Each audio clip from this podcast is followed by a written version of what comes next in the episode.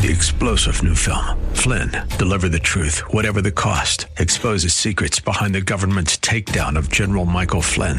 Flynn knew what the intel world had been up to. He ordered the first audit of the use of contractors. This set off alarm bells. He told the truth. He was the most dangerous person for Donald Trump to hire. They had to get rid of Flynn.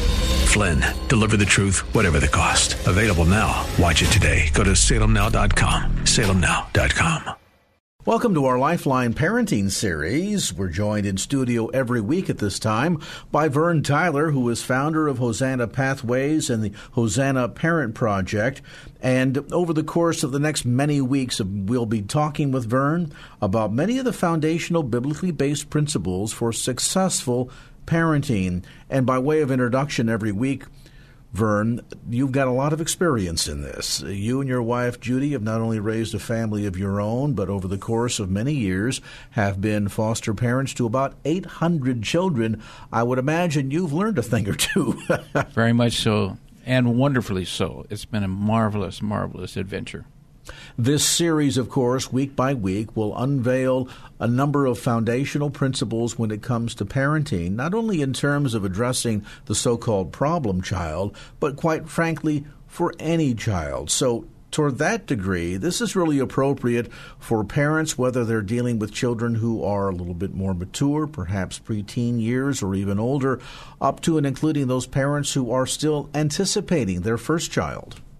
And I would urge families that are even thinking of families, the pregnancy stage, uh, the infancy stage, these principles are so significant that if you implement them at an early age, you are avoiding the problems of later age. And this is, to me, is the is a greater adventure. Uh, if we try to intervene in the older children, generally their mind, their computer is pretty well already programmed, and to deprogram is a very, very challenging uh, process. So getting started young is the key. Use that phrase that you mentioned earlier about uh, redirecting as opposed to. Oh, it's better to build boys and girls than to mend men and women.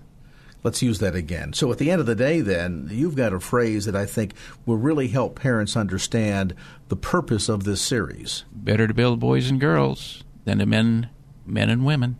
Let's get underway with today's edition of the Hosanna Parent Project. And toward the end of our conversation with Vern, we'll give you more information about how you can sign up for classes at a church in your area as part of the Hosanna Parent Project. We left off talking about supervising our children. Uh, we want to learn some ways that we can be more effective in our parenting process. Uh, that's what this program is basically about trying to help parents become more uh, adept, uh, have some uh, better understanding on how we parent our children. Uh, some of the things that we have been discussing is understanding the nature of our children, uh, we understand that they're emotional while we tend to be more rational. That puts us at two different levels. Unfortunately, the emotional, the child cannot understand the rational. They just are not developmentally there. So that means that we parents have to recognize and appreciate the emotional level that our children are at. We need to condition how we react and respond to our children in a way that does not frustrate, complicate, or in any way destroy the uh, our children's um, sense of self worth, who they are, uh, and that we give them a hope and a purpose that only comes through our faith and through our family as a loving unit. Uh, we uh, last uh, segment uh, talked about some of the supervising uh, uh, processes. We talked about who, what, where, when, and why of uh, trying to find from our children what the activities involved. If we don't know what the in- involvement of the activities are, then we certainly don't know how to supervise those activities. Now, we're not going to be going to the parties, going to the dances necessarily but we need to know what our children are going to be involved in so that we can uh, have a sense of uh, what they may be the risks that they may be exposed to. to. Uh, I want to give you a very key thing here. I think when it comes to our children, uh, if they you've gone through the the five W's uh, that we've talked about in the past, and you don't feel comfortable with your child attending this thing, uh, please don't compromise your integrity by giving them permission to go something that uh, you don't understand. Um, folks, um, in my estimation, that verges on suicidal. Uh, I would never uh, go to something that I felt was not safe uh, or that I did not know how to respond or react if something uh, did happen that I needed to be um, aware of for safety issues or um, uh, things of uh, that could be destructive. And our children will oftentimes, I think we don't even know, have any real idea what they're engaged in, what they're involved in. Uh, but because of maybe where the event's going to be happening or who we assume are going to be associated with the event, we feel relatively comfortable. Uh, folks, I'm sorry, as a parent, I'm not going to urge you to become relatively comfortable. I want you to be completely comfortable. I'm not going to rest easy and at home if I have a sense that I don't know what the risks are for my children, what they're doing. And I don't know very many parents that uh, uh, would not admit that, but yet, for some reason, in some way, we can tend to not assume the responsibility, the serious responsibility that is associated with that. So when you, as a parent, or when I, as a parent, sense that something isn't um, uh, cogent, I would approach the child and say, you know, I'm not comfortable. I can't give you permission to participate in this. I need your help. Uh, you need to convince me uh, or give me some information that's going to make me comfortable with you participating or involving yourself in this activity. Uh, kids, uh, particularly if you now, just now, when your kids are teenagers, you start doing this, they're, they're going to raise some eyebrows.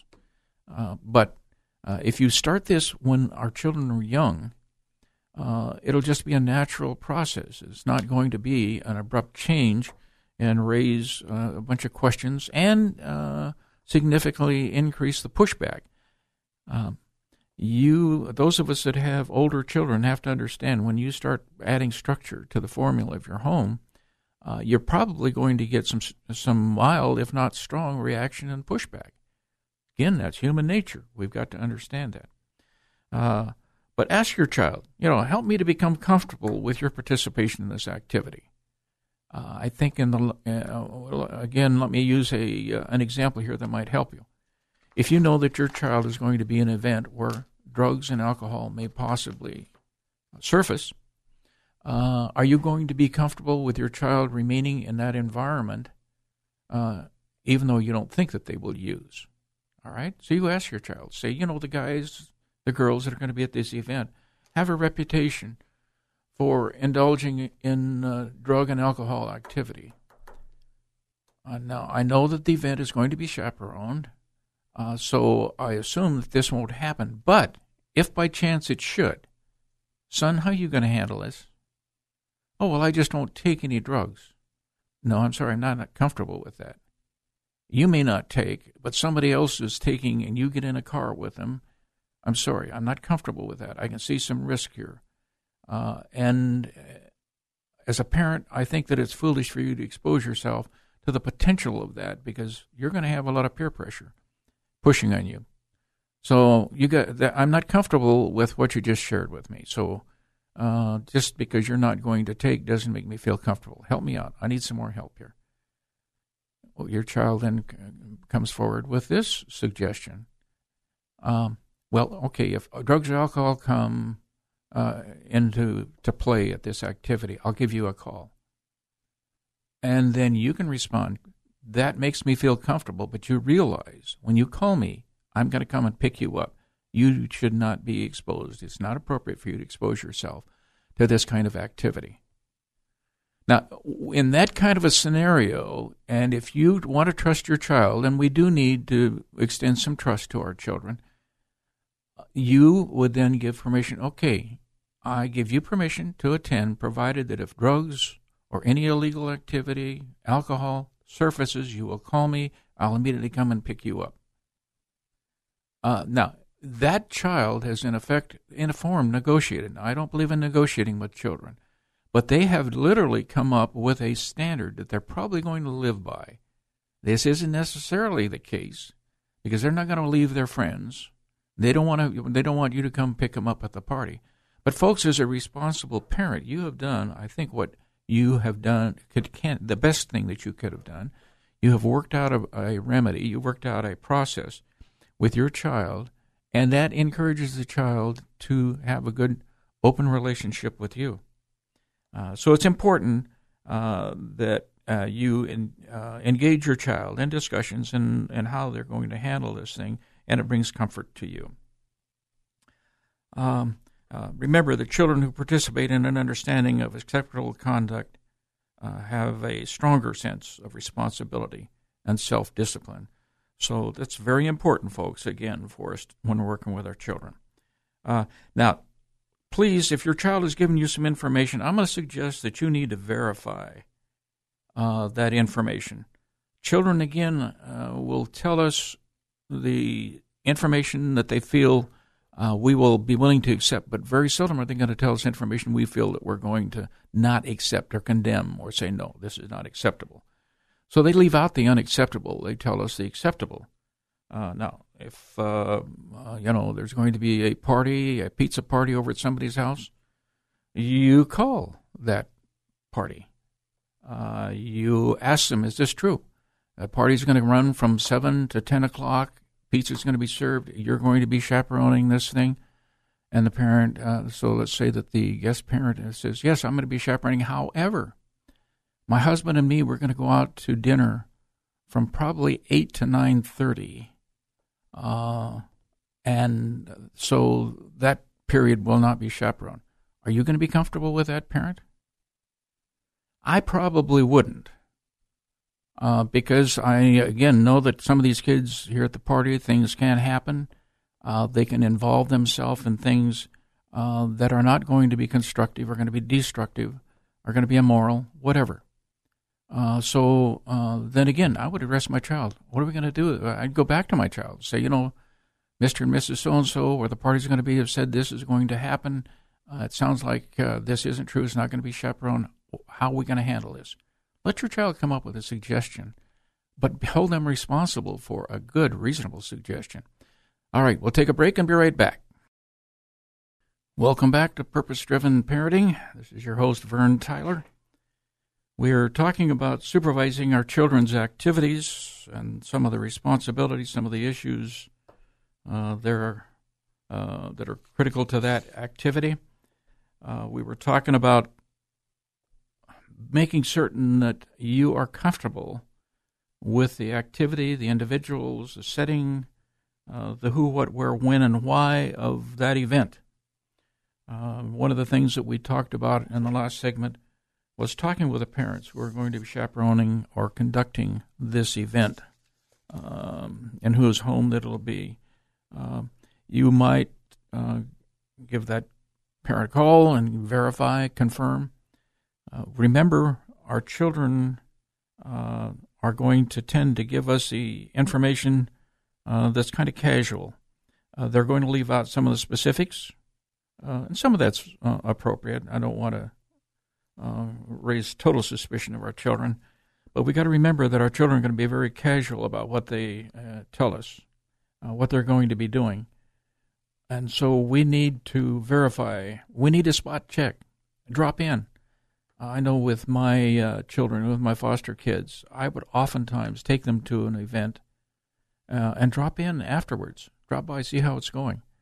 Uh, I never got any negative feedback. I have a suspicion after I left the event, sometimes the kids would kind of uh, rib my foster children or biological children.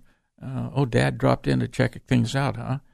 Um, I suspect that happened and I suspect if it didn't, if it wasn't verbally expressed, it was uh, uh, thought in mind. But that's I'm not going to be apologetic about holding my child accountable or my children accountable. Uh, this is very, very, very important. Uh, and we need to realize uh, there. Uh, this is again coming from the Parent Project curriculum.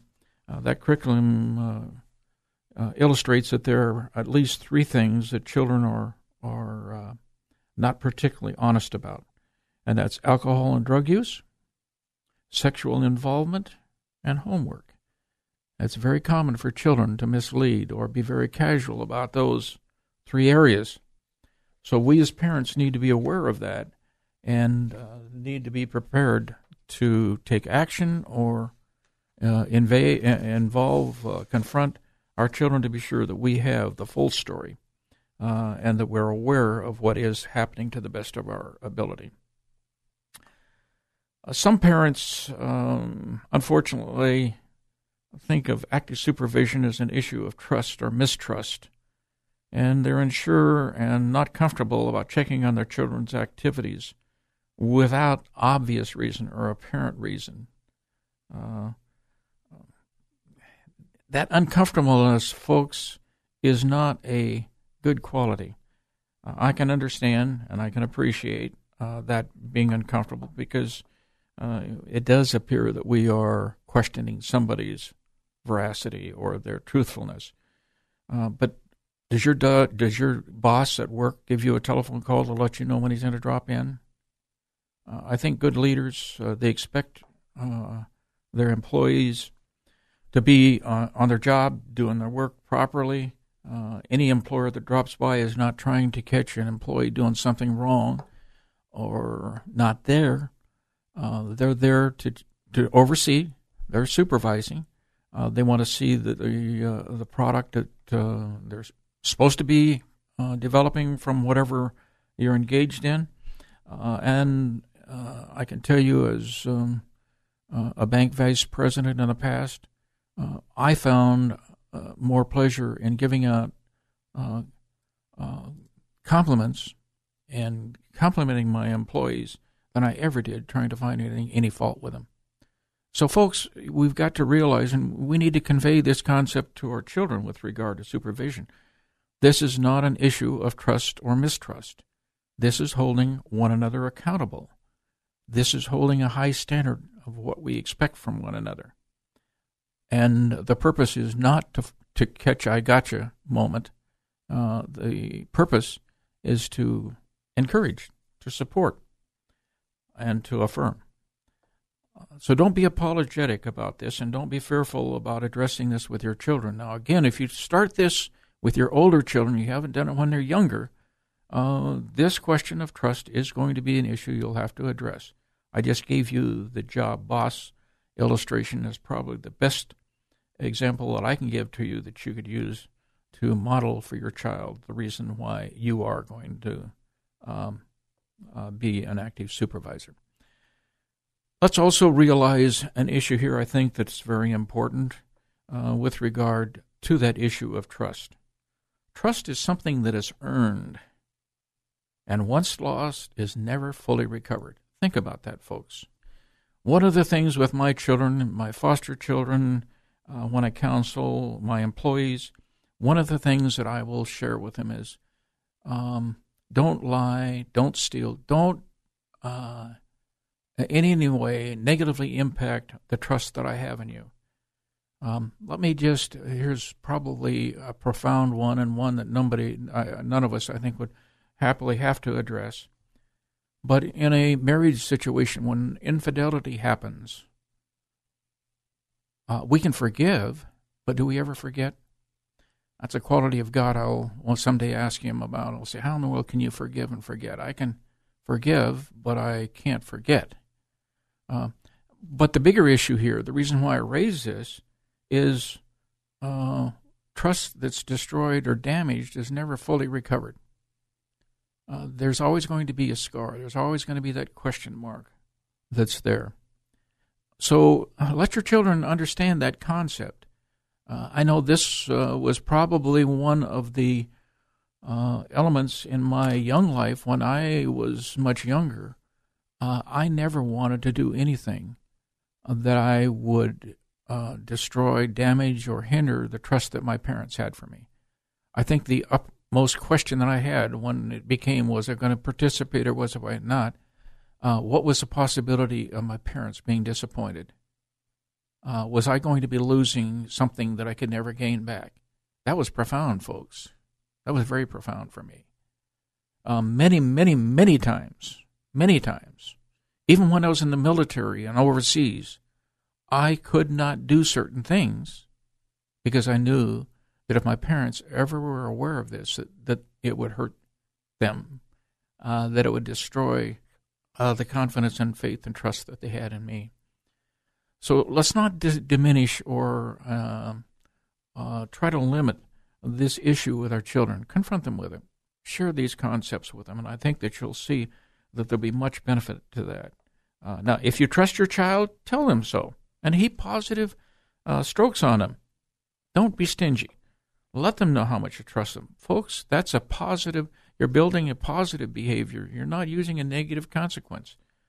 Uh, unfortunately, though, um, if you don't trust your child, uh, and there's good reason, uh, then you have to also uh, let your child know the reason why you cannot trust them. This is a consequence of your past behavior. And as parents, I love you. I want you to avoid uh, the suffering a negative consequence. Uh, so um, I've got to make a decision accordingly. Now, the child's response is probably, What's the matter? Don't you trust me? Explain your child why. I just used an illustration, but um, go ahead and carry that out. Give them more information. Help them to understand that trust is so critical. Uh, and it's going to be in the future, whether it's with a spouse relationship, spousal relationship, marriage relationship, an employment relationship, friendship relationship. Trust is probably the focal point of how close we grow to somebody, uh, how successful we are. So, this is an extremely critical element. Talk to your children about it, pray with them about it. Uh, use illustrations that'll help them to understand how critical this is. Uh, and I think that you will see uh, uh, very great fruit.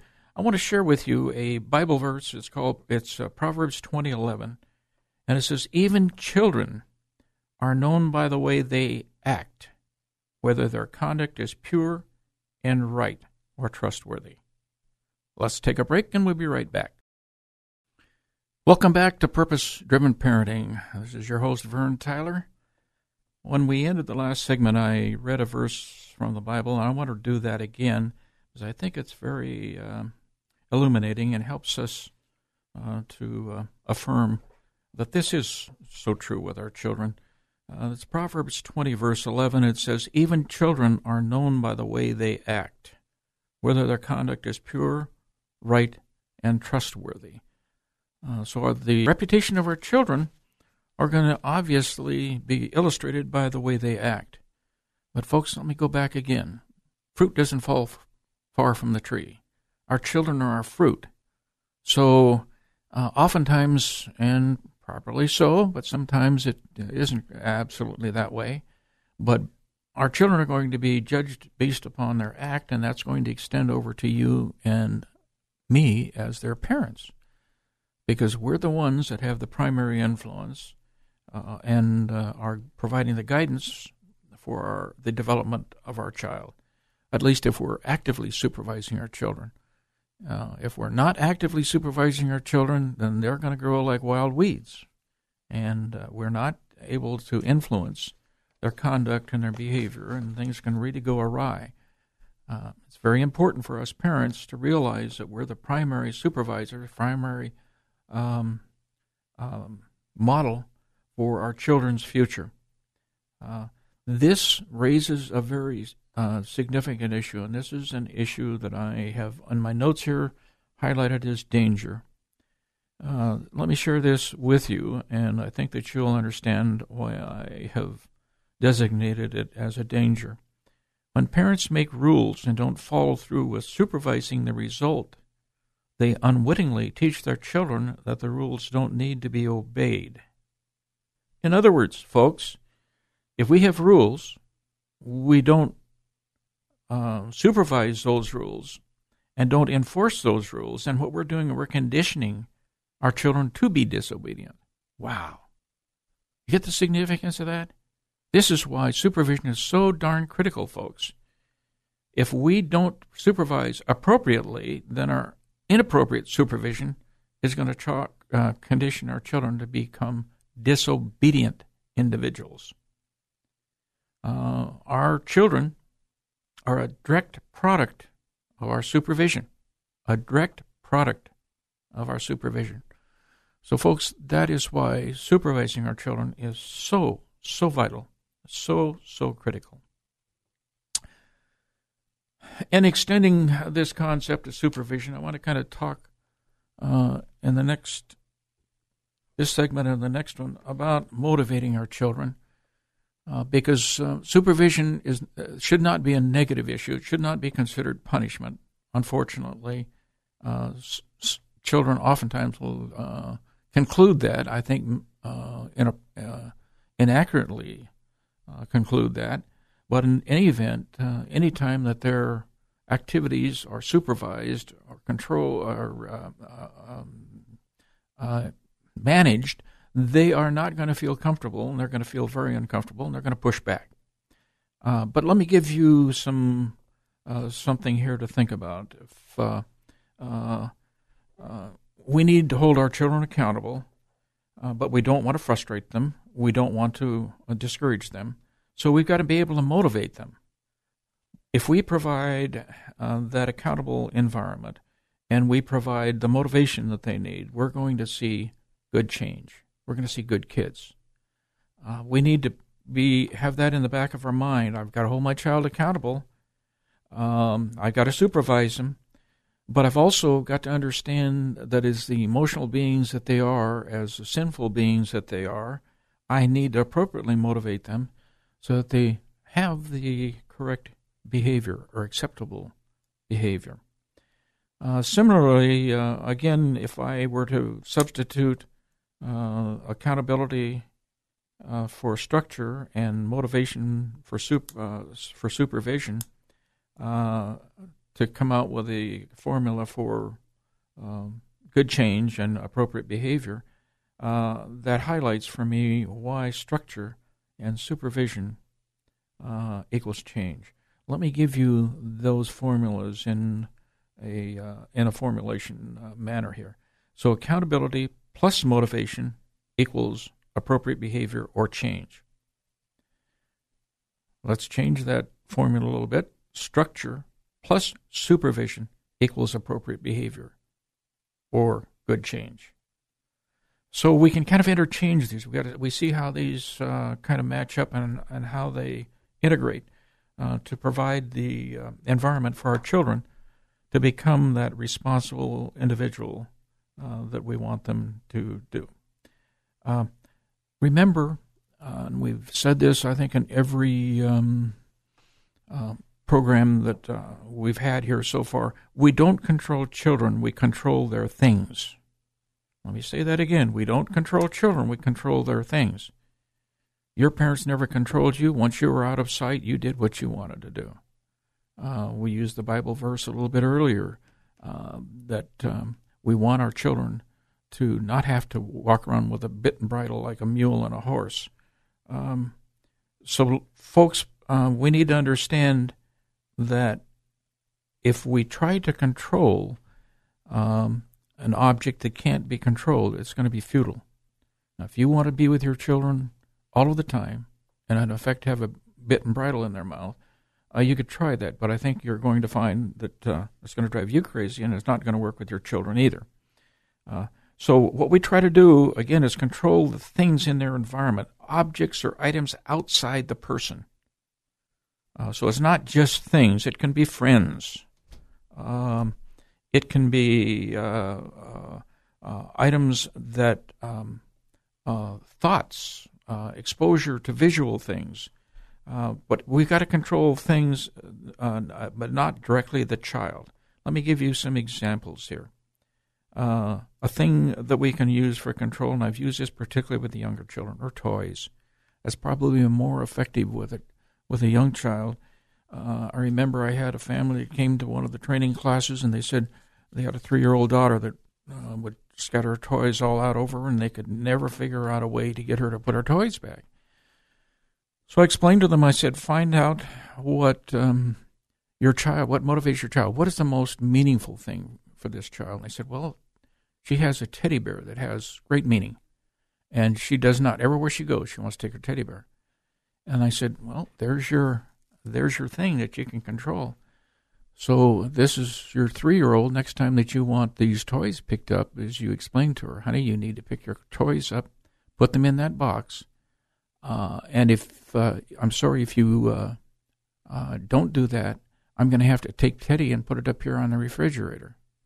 Well, the child, of course, became terrified because that was kind of a scare tactic in effect for the child. But the parents were serious about this now. They were not trying to scare the child, they were not threatening the child. This was really going to happen. So the child, as usual, didn't think that there was any bite to the to the bark. So she continued to, continued to ignore the parents. Well, the mother goes over and she says, All right, I'm going to take Teddy and put him up on the refrigerator. As soon as you put these toys away in the box, you get Teddy back. She said within one minute, every toy was picked up and put in that box. See, what the mother was doing here, she could not control the child, but she could certainly control the things that that child liked, and that child was motivated. Uh, some kids, their bicycles or their toy of, or their skateboard is their toy of choice. Uh, you identify what that is. You use that object to motivate your child. Uh, use that in your supervising process. You'll see that you can be very effective. Um, electronics, iPhones, um, particularly for our children today. Kids today, particularly teenagers, can't live 30 seconds without their iPhone. TV access, video games. Uh, these are great objects that you can use as items to motivate your child. Events. How many kids don't want to be with their friends? They want to go to their ball games, their uh, sports activities. Folks, these are all things that you can use to motivate your child to change behavior or demonstrate, to model appropriate behavior. Very important issues uh, to understand. Uh, and uh, you don't want to get into arguments. You don't want to um, uh, uh, get into battles with your children. Just simply take the things that motivate them and work with them. Uh, we're going to develop this a little bit more after the break. Welcome back to Purpose Driven Parenting. This is your host, Vern Tyler. We're uh, talking today about supervising our children, motivating our children to do appropriate behaviors, to avoid inappropriate behaviors. Uh, at the last end of the last segment, I was sharing with you uh, that what we are trying to do is identify objects or things, items outside of the person of your child that motivate them. Uh, folks, this is very, very important. Uh, even advertisers understand how, are you going to they're going to get you to buy their product. They're going to use a means that motivates you. Um, uh, the same thing has got to happen. Uh, we got to understand our children are natural beings. They're going to uh, behave because of certain things. Uh, they're looking for instant gratification. They do not want uh, the objects that they enjoy removed from them. Uh, they'll do just about anything to prevent that from happening. So instead of arguing or uh, getting into some kind of a situation that's only going to complicate matters worse.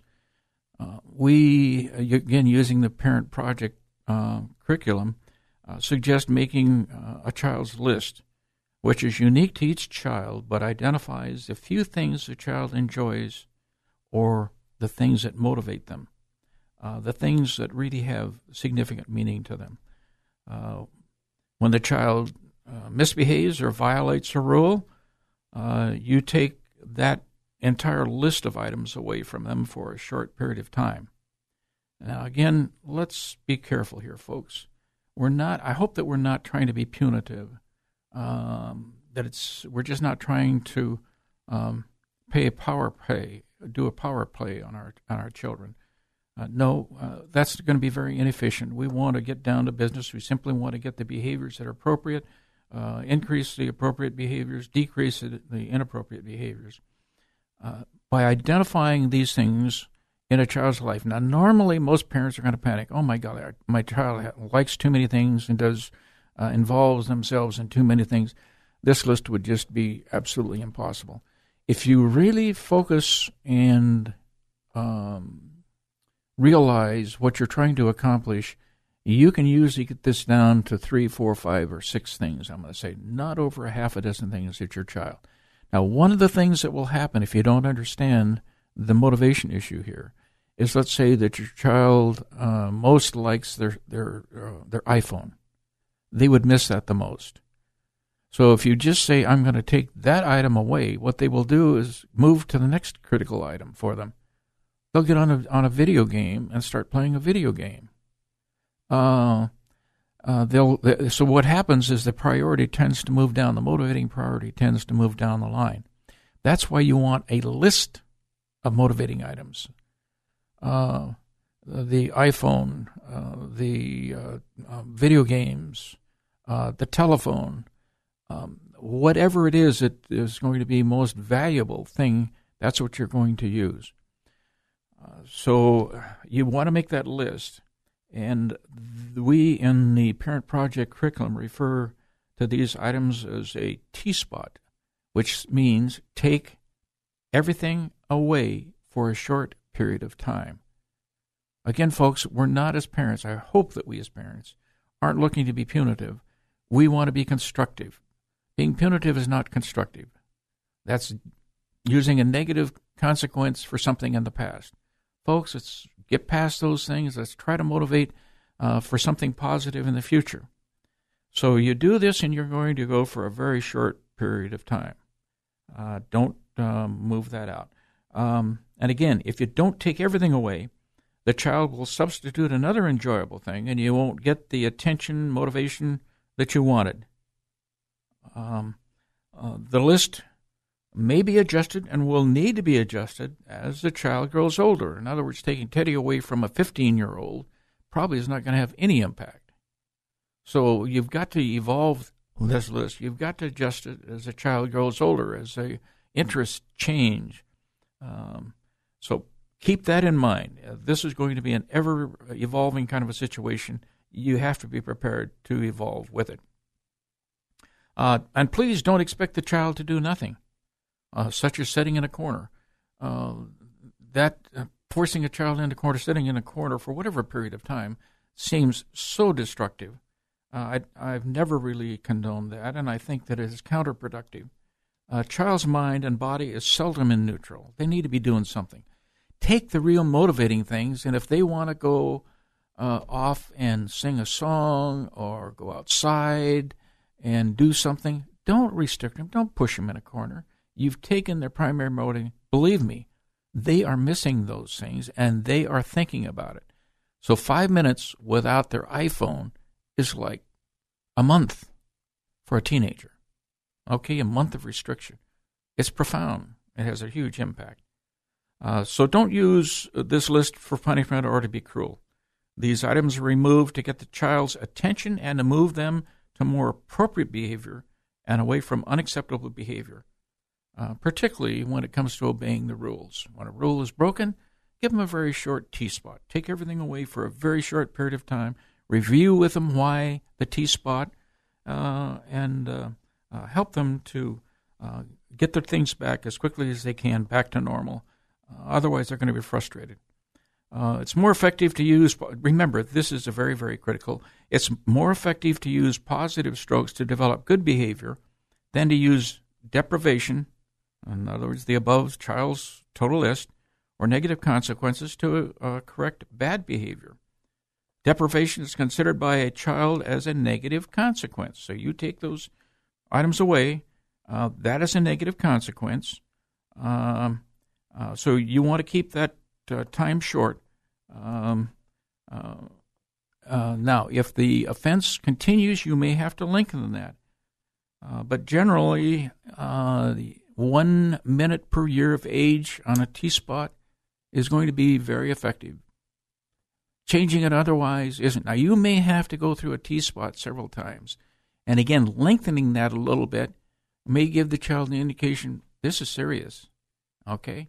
So if the child is 10 years old, they got a 10 minute T spot, they within the same day do the same offense, you might go to 15 minutes, okay? And let them know uh, this is serious. I need your attention. I don't want to make your day horrible. I don't want to create uh, an unhappiness with you. Uh, but we've got to get this together. I, am sorry, you cannot defy the rule. You cannot be uh, disobedient. You cannot be dis, disrespectful. Whatever the inappropriate behavior is, uh, you can use this. But again, don't be punitive with it. Try to use it as a motivating factor, not an issue of punishment. Um, Short term deprivation or consequences more nearly fits uh, a child's emotional um, makeup. Uh, so, you know, one of the things that you can do, and I find this extremely effective, is rather than to give a definite time, you tell them, like put, picking up the toys. You need to pick up the toys. Teddy bear goes up here, and don't tell them it's a, it's a uh, for a little two year old. You got two minutes uh, T spot. Just simply say, take as much time as you need. As soon as the job is done, you get Teddy back. You'll be surprised at how you don't even have to have a ten minute T spot. It may only take two minutes. It may take thirty seconds. Don't lock yourself into something uh, that tends to be punitive. Uh, please realize nagging, lecturing, shouting, and arguing only frustrates the parent as well as the child. And it complicates and slows down the process of change. Absolutely. Folks, get away from the punishment concept. Use the T spot. You'll see a huge change in attitude. You'll see a huge change in your family environment. Um, uh, you're not going to have to get into the nagging, lecturing, and shouting, uh, and slowing down that process. And folks, just let me close our program here today with this thought. Those parents, those of us parents that have used the negative consequence concept, in other words, the punishment concept, uh, for uh, raising our children, I think that you will identify with some of the consequences of that, which, in my mind, make absolutely no sense at all. When we get to have to start using negative consequences, does the stress level increase or go down in our home? It increases. So we got more stress. All the su- all the family suffers, particularly the parents. Our children and we are frustrated. Anger increases, and humiliation of everybody seems to be part of the equation. Folks, we want to avoid that. Again, if you need to talk with me uh, or give me a call or communicate with me, my email is purposedrivenparenting at gmail.com. Uh, there are ways to contact me if you go to our website, www.hosannapathways.org. May God bless your parenting. Well, Vern, I'd like to thank you for your insights and comments today as part of our ongoing parenting series, a part of the Hosanna Parent Project. And for folks that say, gee, this is really great stuff, I'd like to go a little bit deeper. I'll remind listeners you can download today's program as part of the KFAX podcast at kfax.com. I would encourage you to listen to this content again, certainly listen to it together with your spouse, and be able to, down through the coming days and weeks, build principle upon principle, precept upon precept. For parents that need to go a little bit deeper and want to go into some intensive training, tell us a bit about the Hosanna Parent Project and how they can sign up for classes. Yes, they can go to the website that you had just mentioned, hosannaparentproject.org.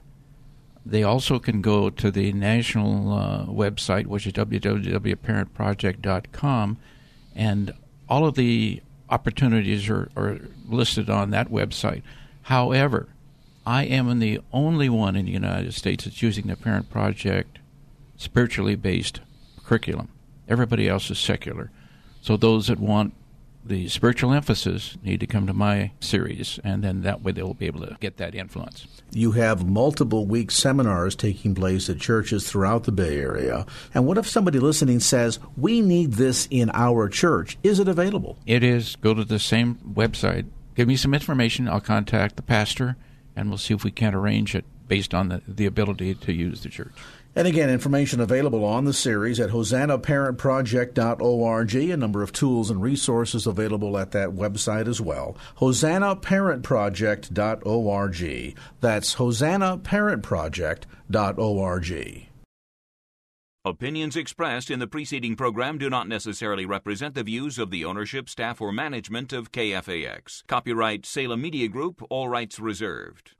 Three star general Michael J. Flynn, head of the Pentagon Intelligence Agency, knew all the government's dirty secrets. He was one of the most respected generals in the military. Flynn knew what the intel world had been up to, he understood its funding. He ordered the first audit of the use of contractors. This set off alarm bells.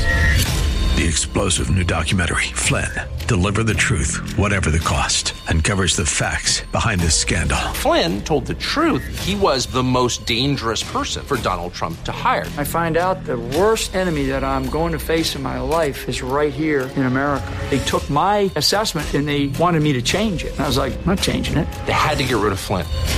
With in depth interviews, archival footage, and never before seen personal records of the man behind the headlines. I just felt like I was drowning. Flynn, deliver the truth, whatever the cost. Available now. Watch it today. Go to salemnow.com. Salemnow.com.